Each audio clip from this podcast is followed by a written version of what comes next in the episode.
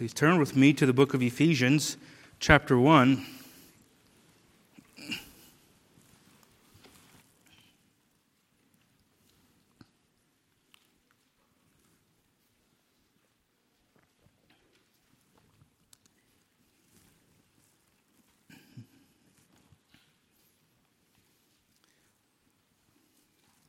We'll be looking at verses 5 and 6.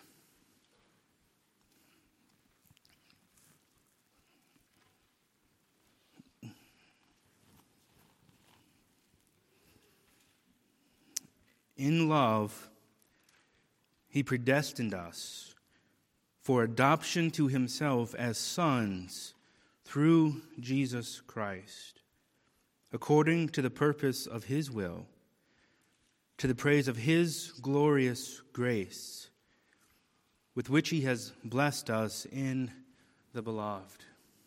Please bow with me in prayer.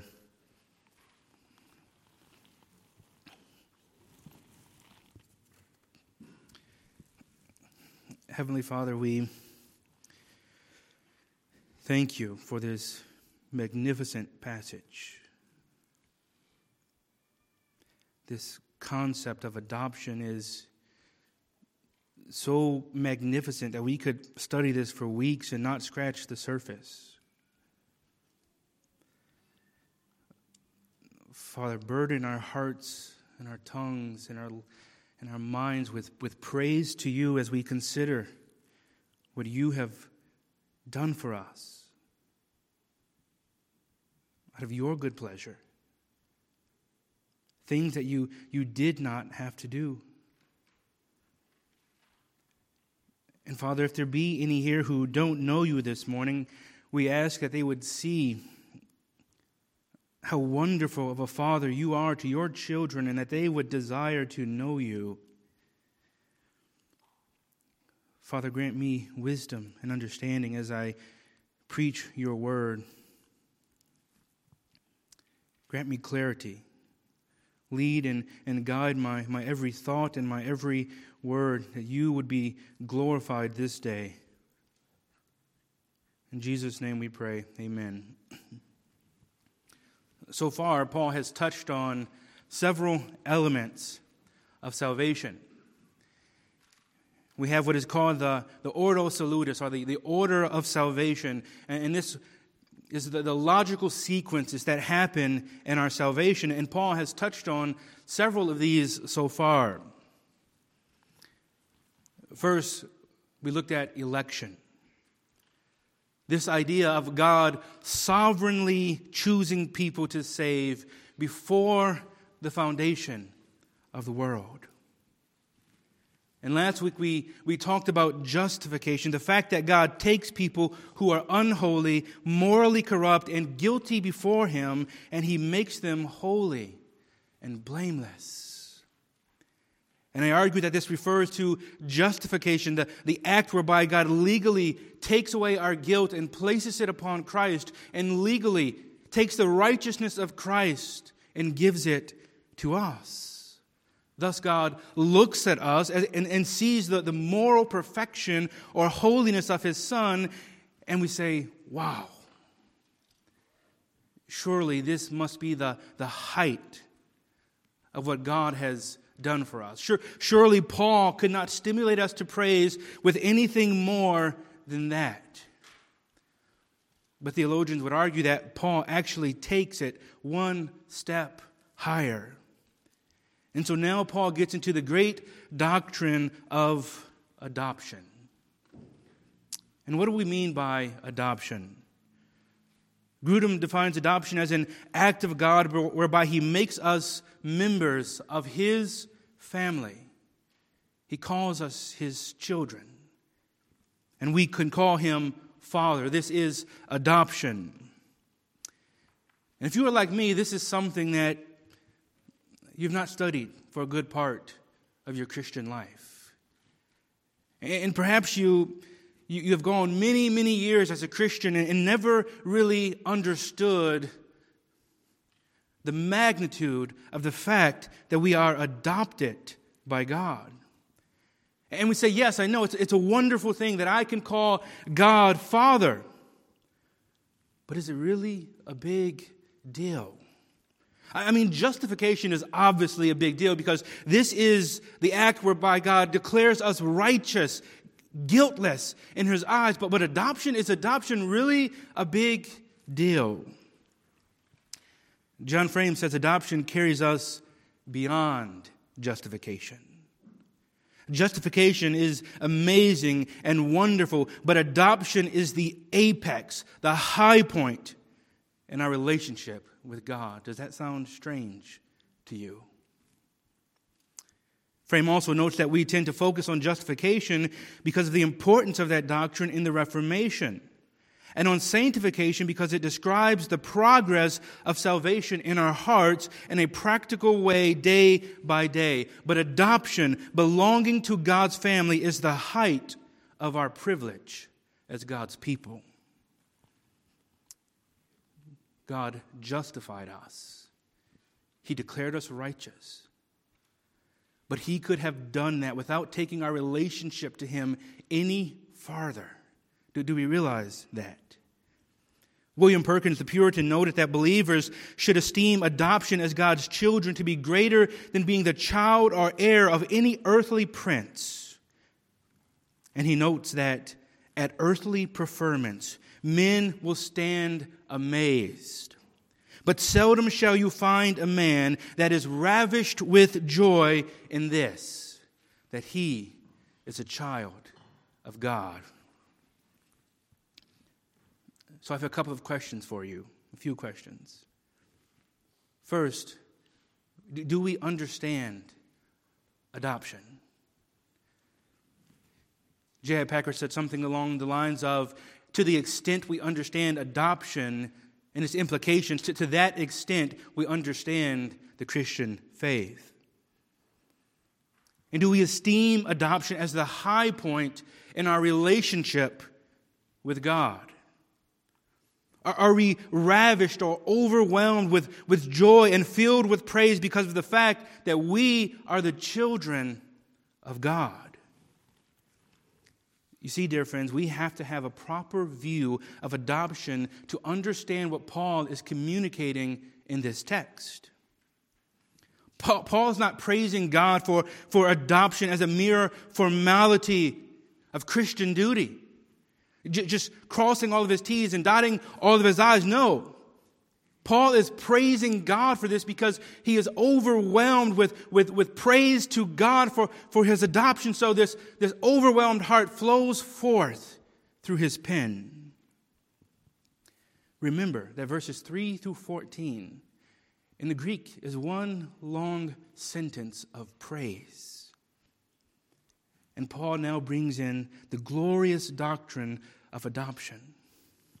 And Paul tells us several things about adoption to draw our hearts to praise. He, he tells us God's motive for adoption. He predestined us in love. It was his love that, that motivated him. And he tells us about God's choice in adoption. He said he predestined according to the good pleasure of his will. He did it. It was his choice. And he tells us that adoption is only possible through Christ.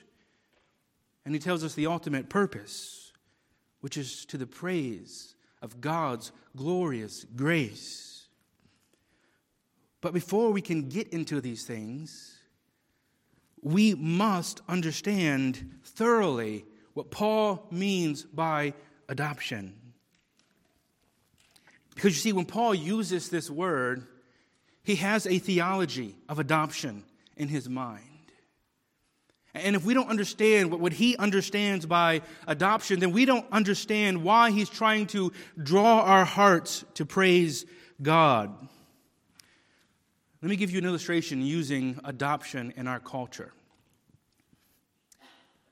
Let's say you adopt a five year old child. You sign the papers.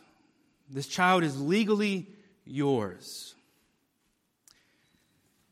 And you desire to, to stimulate a heart of gratitude inside of this child. You want this child to be grateful for what you have done. So you, you tell this five year old child, Don't you know that I chose to adopt you in love? What is that child going to do? He's going to give you a blank stare. Why? He does not understand the implications of adoption. But what happens once this child grows older? and gets married and, has children of his own. And he begins to understand something of what a parent actually does for a child.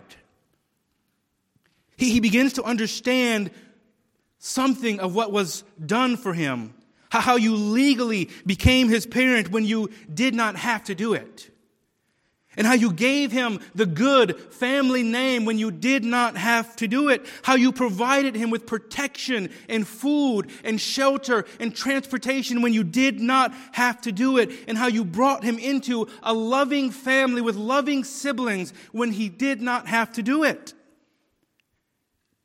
And when this child went down bad paths, you didn't just let him do that and go to jail but you corrected him, you disciplined him in love, even though you did not have to do it. And not only that, but because you gave him the family name, he is now entitled to the family inheritance. And you did not have to do it. And in light of all of that, this child begins to understand something of the perilous condition of those who grow up without a father. He, he sees what, what that path usually leads to, statistically speaking. And so, after realizing what was done for him through adoption, he asks you, Why would you do this for me? There, there are thousands of orphans in the world. Why would you take me into your home and do these things for me? And then you say to him, I didn't have to adopt anyone, but I chose to. And I could have adopted any other orphan in the world, but I chose you because of my love. Now that stimulates that man's heart to praise because he now experientially understands the implications uh, of being adopted. Likewise for us unless we understand what this spiritual adoption is and the implications of what God has done for us through adoption, telling us why God has adopted us, will not move our hearts to praise. So today we are going to just consider this, this great doctrine of adoption. As we've already said, this is an act whereby God brings us into his family. Grudem points out that the biblical teaching on adoption focuses much more on the personal relationships that salvation gives us with God and with his people. Frame points out that adoption is the foundation of all our relationships with God and with one another. God's name is our family name, the name by which we will be known throughout all eternity. And what is the meaning of this Greek word, adoption? Well, the Greek word means a legal proceeding that creates a parent child relation between persons not related by blood. And listen to this with the adopted child being entitled to all privileges belonging to a natural child, including the right to inherit. That is our relationship with God. We are not his blood child as, as it were, his natural child, but he has brought us into his family in a legal sense and has given us the right to inherit. And where does Scripture speak of this? Well, our text today tells us that we have been predestined to adoption as sons. And we could go over to Galatians 4, where Paul says, But when the fullness of time had come, God sent forth his Son, born of woman, born under the law, to redeem those who were under the law, so that we might receive adoption as sons. This is an important element in Paul's gospel. So he says in Romans 8, You, you did not receive the, the spirit of slavery to fall back into fear, but you have received the spirit of adoption as sons.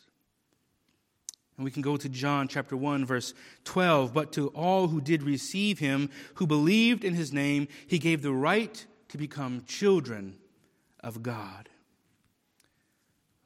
There's a presupposition here.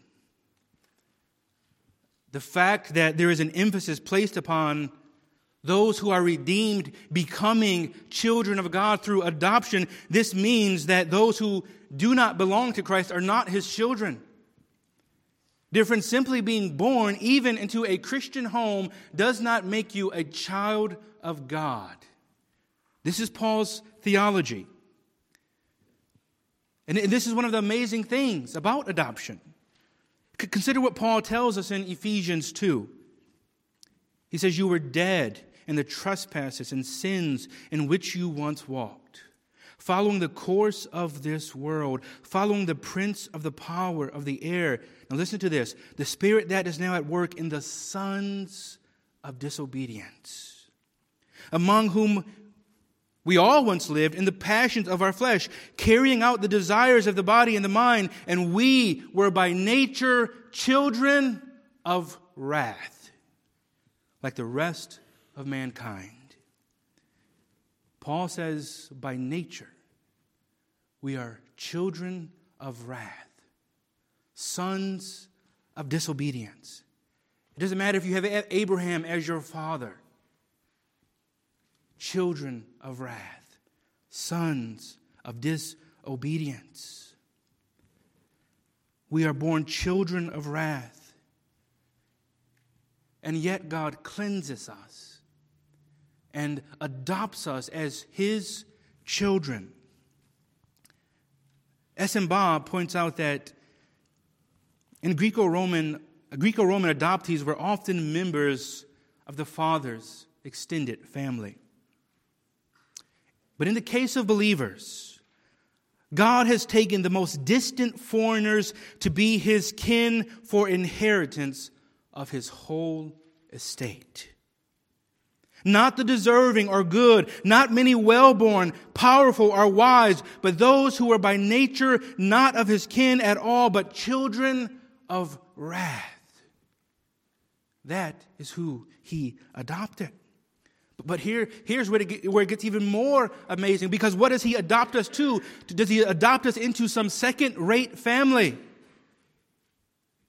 Baugh points out God did not place these new sons into a subordinate, inferior family. He appoints them all to become co heirs with his natural born son. These stupendous acts of divine grace have, have no parallel in, in Greco Roman society. It surpasses even the unthinkable idea of the Roman emperor adopting a slave from the most barbaric hinterlands to be the next emperor. It is no wonder Paul exalts and praise to the glory of his grace. And we lose something of this in our culture. Remember that Paul is writing in, to, to the saints in Ephesus. Some of them were possibly slaves or, or, or were once slaves. And now here's what they're being told. You, as a slave, who, who in the, the Greco Roman world is not even considered a legal person, but, but you, who are a slave, are being brought into the royal family to be a co ruler with Christ. This is amazing. Thomas Watson said, It were much for God to take a clod of dust and make it a star. It is much more for God to take a piece of clay and sin and adopt it for his heir. Dear friends, we were enemies of God, not friendlies, at war with him and He sovereignly saved us and brought us into His family. I want you to imagine a king. And some of the people in his kingdom begin to rebel against him. and they commit high treason. They deserve death. And this king is an absolute sovereign. He can do whatever he desires. And he has this rebellious, treasonous group of people who deserve death. But he says, I have compassion on them. So he goes into the enemy's camp and he sovereignly removes some of them. And he says, Because of my compassion, I'm sovereignly removing you from the enemy's camp. And he, he brings them into his castle. And he says, You are pardoned. You were a traitor. You committed treason. You, you are worthy of death. But I am now pardoning you. You are forgiven. And not only that, but, but I'm legally adopting you. You are now my child. You now have the royal name. And not only that, but here, sit on the throne and co rule with my natural born son. That is what God has done for us through adoption. And what is the nature of adoption? Do we become sons of God just as Jesus is the Son of God? Well, we have to understand here that adoption does not change our nature, it changes our standing with God. So, regeneration is what changes our, our nature. We are born again, we get a new nature, and it allows us to, to believe in Jesus for salvation and to repent of our sins. And once we do that, we are justified, declared righteous in God's eyes. We, we have a, a right standing with God. And then through adoption, our standing is that of His kin, His sons, His, his children. And this is important to note because there is a distinction between us and Christ. In John 20, 17, Jesus said, I am ascending to my Father and your Father, to my God and your God. And as we pointed out before, this is showing the humanity of Jesus. He's my God, he, He's my Father, rather. But, but it's also showing His deity. And he does this, but, but he, he says it in such a way to, to show that it's not exactly the same. He does not say our God and Father. No, there's a distinction. He's my God and Father, and he's your God and Father in a different way. Why? Because Jesus, by nature, is the second member of the Trinity. He is the Son of God by, by nature, and we cannot imitate Jesus in that. So even though Jesus is, is called our brother, it is not because our nature changes to become like His, it is because we are adopted. So, as children, as Christians rather, though by nature we are not God's children, we are, in a sense, legally brought into his family as children and receive the privilege of inheritance in a very real way. Dear friends, let us ponder the magnitude of this. Do you understand how this takes us beyond justification? Think again of the analogy of the king. If the king wanted to show his compassion and his grace and mercy, he could have just told those people, they're, they're tre- they're com- they, they've committed treason. I forgive them, I pardon them, but I leave them outside. But God doesn't do that. He brings us into his family and says, You are now my sons and my daughters. This goes beyond mere justification. Beyond justification. And this is not insignificant. Why? Because being the child of a king brings with it privileges and an inheritance. And this thought simply overwhelmed the Apostle John. So he said, Behold, what manner of love has the Father has bestowed upon us that, that, the, that, that we should be called children of God. What, what manner of love is that? John understood the privileges. So, so what are the, the privileges we, we gain through adoption? And as we consider this, let us just consider what, what Paul does. Sometimes Paul says very hard things. We're talking about election, predestination. He's referring to God's sovereignty. And, and, and in Romans 9, what does he do? He just lets us have it. Who are you to answer back to God? Bottom line. But, but sometimes he, he, he sweetly woos us with what he is saying. And this is what he is doing here by using this word adoption. So we can't even scratch the surface today of, of, of the benefits of adoption, but, but we're going to start. And so today we're going to just begin with the fact that our relationship with God is now different. We are no longer sons of disobedience. We are no longer children of wrath, sons of Satan, as it were. But God is now our Father. Now, for some people, that doesn't sound very appealing. Martyn Lloyd-Jones pointed out that when many people hear the name Father, the only thing they can think of is a drunken beast. Because many fathers have done what? They've given the name a terrible meaning so, so that some people cannot even hear the word father without negative association. And we, we, we, think of a father and we say, I don't want one of those in my life. A father is a negative thing. But, dear friends, God is a good father, a perfect father, a loving father. Consider the, the character of God. We talked last week about his, his holiness, his, his moral purity, his uncompromising righteousness. Now apply that, apply those characteristics to his fatherhood. That is the type of father he is. A perfectly righteous father who, who never provokes his children to wrath. James tells us he never tempts anyone to sin, and he's never tempted to sin. He's the source of all good. All good things and all perfect things come from him, and he never changes because he is immutable. James tells us with God, there is no variation or shadow of turning. This means what? He's not like an earthly father who, one moment, you please him by doing this, and the next moment, that displeases him. He's consistent. He, he never changes. He, he never changes his standards.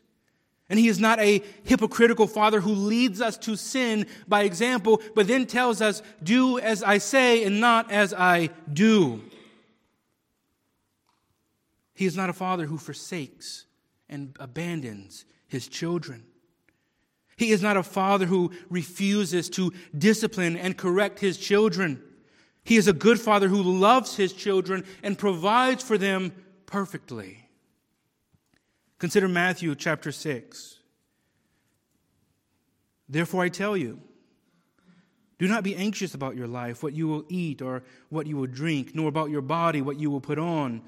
Is life not more than food and the body more than clothing? Look at the birds of the air. Consider what's being said here. Look at the birds of the air. They neither sow nor reap nor gather into barns, and yet your heavenly Father feeds them. Something like a small bird. He feeds, He cares for. God has provided them with food and ways to, to, to get shelter and warmth. And Jesus says this Are you of not more value than they? In other words, if I do this for creatures that we consider to be insignificant, how much more will I take care of my own children? And then he gives us another example of this in, in Matthew chapter 7. He says, Which one of you, if, if his son asks for bread, will give him a stone? If then you who are evil know how to give good gifts to your children, how much more will your Father who is in heaven give good things to those who ask him? You say, God, it's not a good father. I don't like the word father. But even you, who are flesh and blood, don't give harmful things to your children when they ask you for something good. And if you, with a fallen nature, though change, but, but still remaining sin, If you then can give good gifts to your children when they ask you, how much more will your Father do this for you? Do, you, do you see the privilege here of being God's child? Look at the birds. Look, look at all the animals around you. They have food and clothing. Your Father cares for them, and He loves you much, much more. Why be anxious? Why be in distress? Dear friends, this is the, the privilege of God being our Father. And listen, this is not just in some formalized way. No. But our relationship with God is actually intimate. There is familiarity in our relationship. Paul tells us in Romans, for all who are led by the Spirit of God are sons of God. For you did not receive the, the spirit of slavery to fall back into fear, but you have received the spirit of adoption by whom we cry, Abba, Father. What is this? It's an informal Aramaic term for father. Some people say it, could be translated as daddy or papa. Some say that's a little bit too irreverent, so we should say dear father. But, but the term speaks of intimacy, familiarity, tenderness, dependence, affection. This is the word that, that Christ uses when he's in agony in the garden. He, he is about to be crucified. And so he's, he's in agony in the garden and he goes and he cries to his father and he says, Abba, Father, if there's any other way for this to pass, may it be so, but not my will, but yours be done. This time of prayer where he's sweating drops of blood, he's in such agony. This time of, of great distress for, for Christ as a man. Because as a man, for the first time, as, as God in heaven, he knew what it would take to be the sin bearer. But now he actually has human flesh. And so as he's considering what it's going to be, what's it going to take to be the sin bearer, he, he begins to sweat drops of blood. His body is in so much agony, and in his agony, he, he wants his father, so he, he calls to his father, and he uses this term, Abba, Father. And Paul tells us we have the same relationship. We cry, Abba, Father. Not a distant king, dear friends, but a loving Father. This is the Christian's relationship with God. Th- think of the child of a president or a king, how he runs past security and, and jumps into his father's lap and asks him for something totally stupid, and he doesn't get in trouble for it. This is our relationship. Father, Abba, Father. Packer notes that those who are Christ, the holy God, is his loving Father. They belong to his family. They may approach him without fear and always be sure of his fatherly concern and care. This is how we can now approach God. Do we realize this? The only way, the only reason Jesus taught us to pray, Our Father, is not because of salvation, but because of adoption.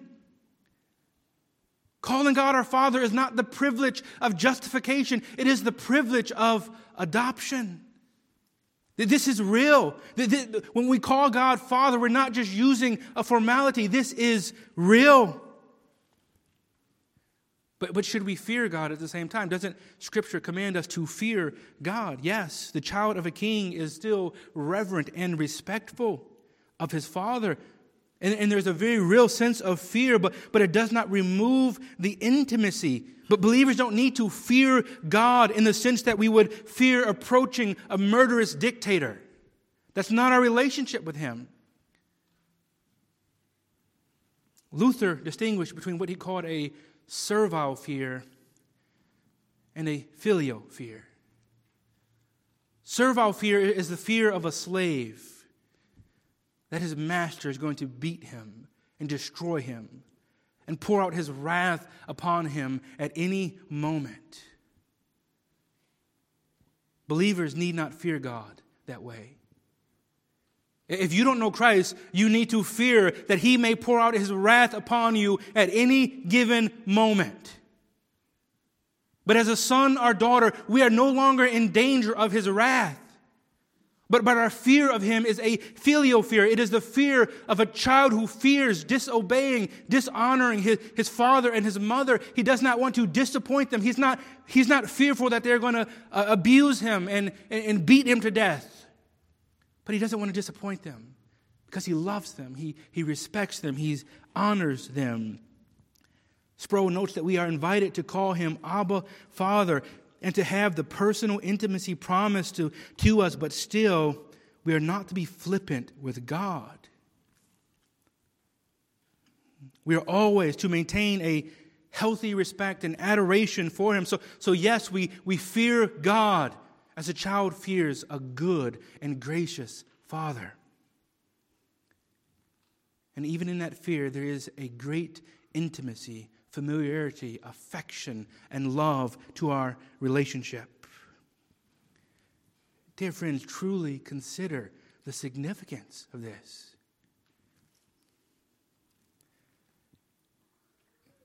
The God who created the universe, who spoke the world into existence, the, the God whom we know to be absolutely sovereign, absolutely powerful. The, the God who looks at everything in his world and says, That is mine. The God who is omnipresent, He is everywhere. There is nowhere you can escape His presence. The God who came down on Sinai and the mountain quaked, and there was smoke, and the people said, You talk to God, Moses, not us, lest we die. This is terrifying. This God has drawn near to us. This, dear friends, is privilege. I might not have white privilege, but I have God privilege. This is real, dear friends. This is absolutely real. Do, do you realize that when, when you face situations in your life and you say, I, I just wish I knew somebody who had connections? And God, your very Father, intimate Father, says, I own the cattle on a thousand hills. Everything in this world belongs to me. This very God who has drawn near to us who loves us so much that, that before the foundation of the world, he chose to save us and chose to adopt us, says, Look at the birds. I care for them. I, I provide for their needs. And I love you much more. I mean, come on now. You see those movies where you have an orphan who's adopted by some wealthy billionaire, and it just warms your heart. And you think to yourself, wouldn't that be awesome if I found out that my father was a king somewhere and then I could just go into his kingdom and, and be part of royalty and, and actually and, and receive all the, the benefits of royalty? And that has happened to us to an infinite degree, much more than an earthly king. And perhaps some of you, dear friends, you've never had a father around. Something you always desired. Guess what? Now you have a father who it is impossible to escape his presence. He is omnipresent, he is everywhere. And not only that, but he will never leave you nor forsake you. And, and perhaps some of you had a father around, but, but he was evil. He was wicked. He led you into sin. But now, dear friends, you have a father who is perfectly holy and righteous, and he will never compromise his morals. Perhaps some of you had a father who let you go astray. He wouldn't discipline, he wouldn't correct. And you think back with remorse how your father just let you do things that destroyed you. You have a father who loves you so much that he chastises you and he disciplines you. A loving father who, who does not let his children go astray because he says, Whom I love, I chasten. I, I, chastise them. I won't let you go astray. You have a father who, who does that for you.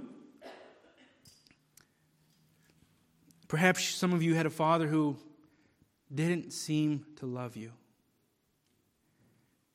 And you always wonder to yourself, what can I do to win the affection or the love of my Father? But guess what, dear friends? We now have a Father who manifested his love for us by adopting us before we even existed, before the foundation of the world. And not only that, but, but a man, a Father whom we are told that we can never escape his love that there is nothing that can separate us from the love of God.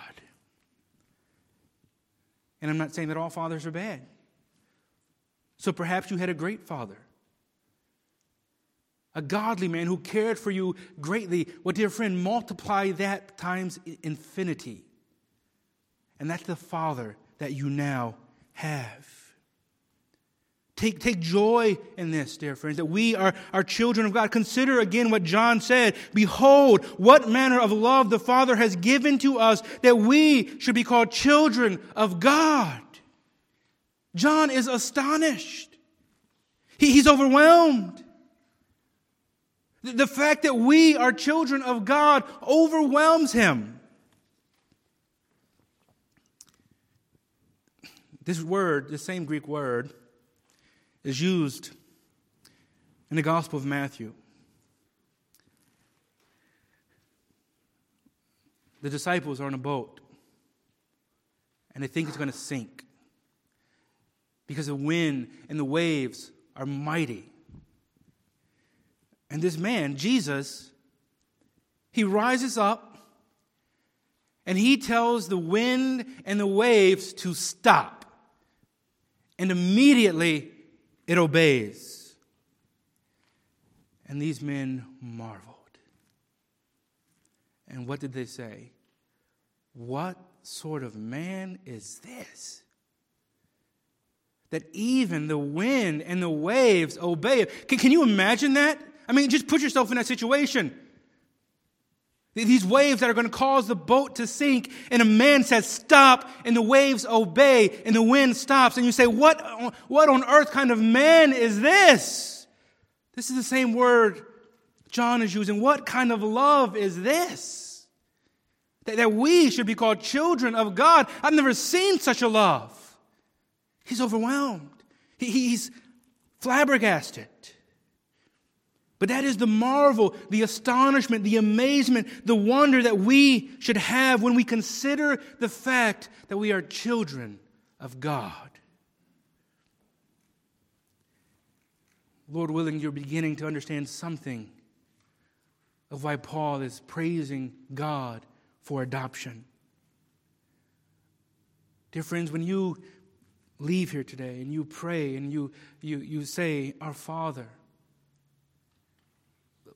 let that not just be a formality to you. Let, let it be like you actually calling up your, your earthly father and saying, Father. You, you're saying it in an intimate way. This is, this is my father. That is the meaning of this term. It is not meant to be a mere formality, but, but a term of endearment, even. And perhaps there are some here today you don't know Christ. And you desire a father like that. You look at this God of the Bible and says, "How do I become a son of that type of father. I want a father like that. Dear friends, that is the appropriate reaction. Because who would not want to be the son of a king? Who would not want to be in the inheritance left by the, by the royal king? But how then do we receive adoption? You say, sign me up. How do I get adopted by that man?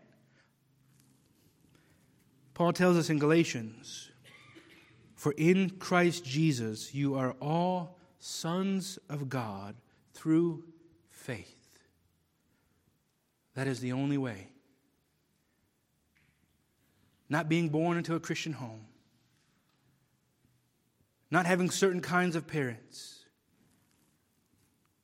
but in Christ through faith. There is no other way. Trusting in Jesus for salvation is the only way to become a son of God. God is Father only to those in Christ. Friends, trust in Him today. You, you can see that He is a, he is a good God, He is a, a good Father. And why would you want to re- remain in a negative relationship with this good Father? If you do not belong to Christ today, you are a son of disobedience. You are a, a child of wrath. You are under his wrath. And if you die in your sins, he will punish you for it. But he offers you terms of peace today.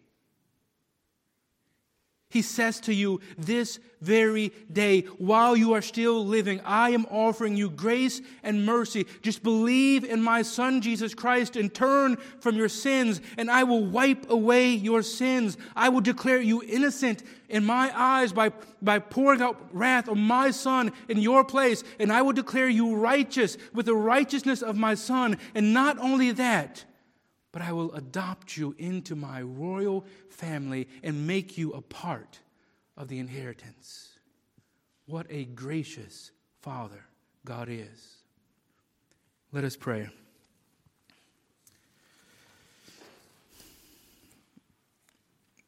Heavenly Father, what a privilege to call you Father. What a magnificent thing. That should overwhelm us. That should delight us. That, that should cause us to be overwhelmed with joy and praise to you, like the Apostle Paul, who's, who, who just could not praise you enough.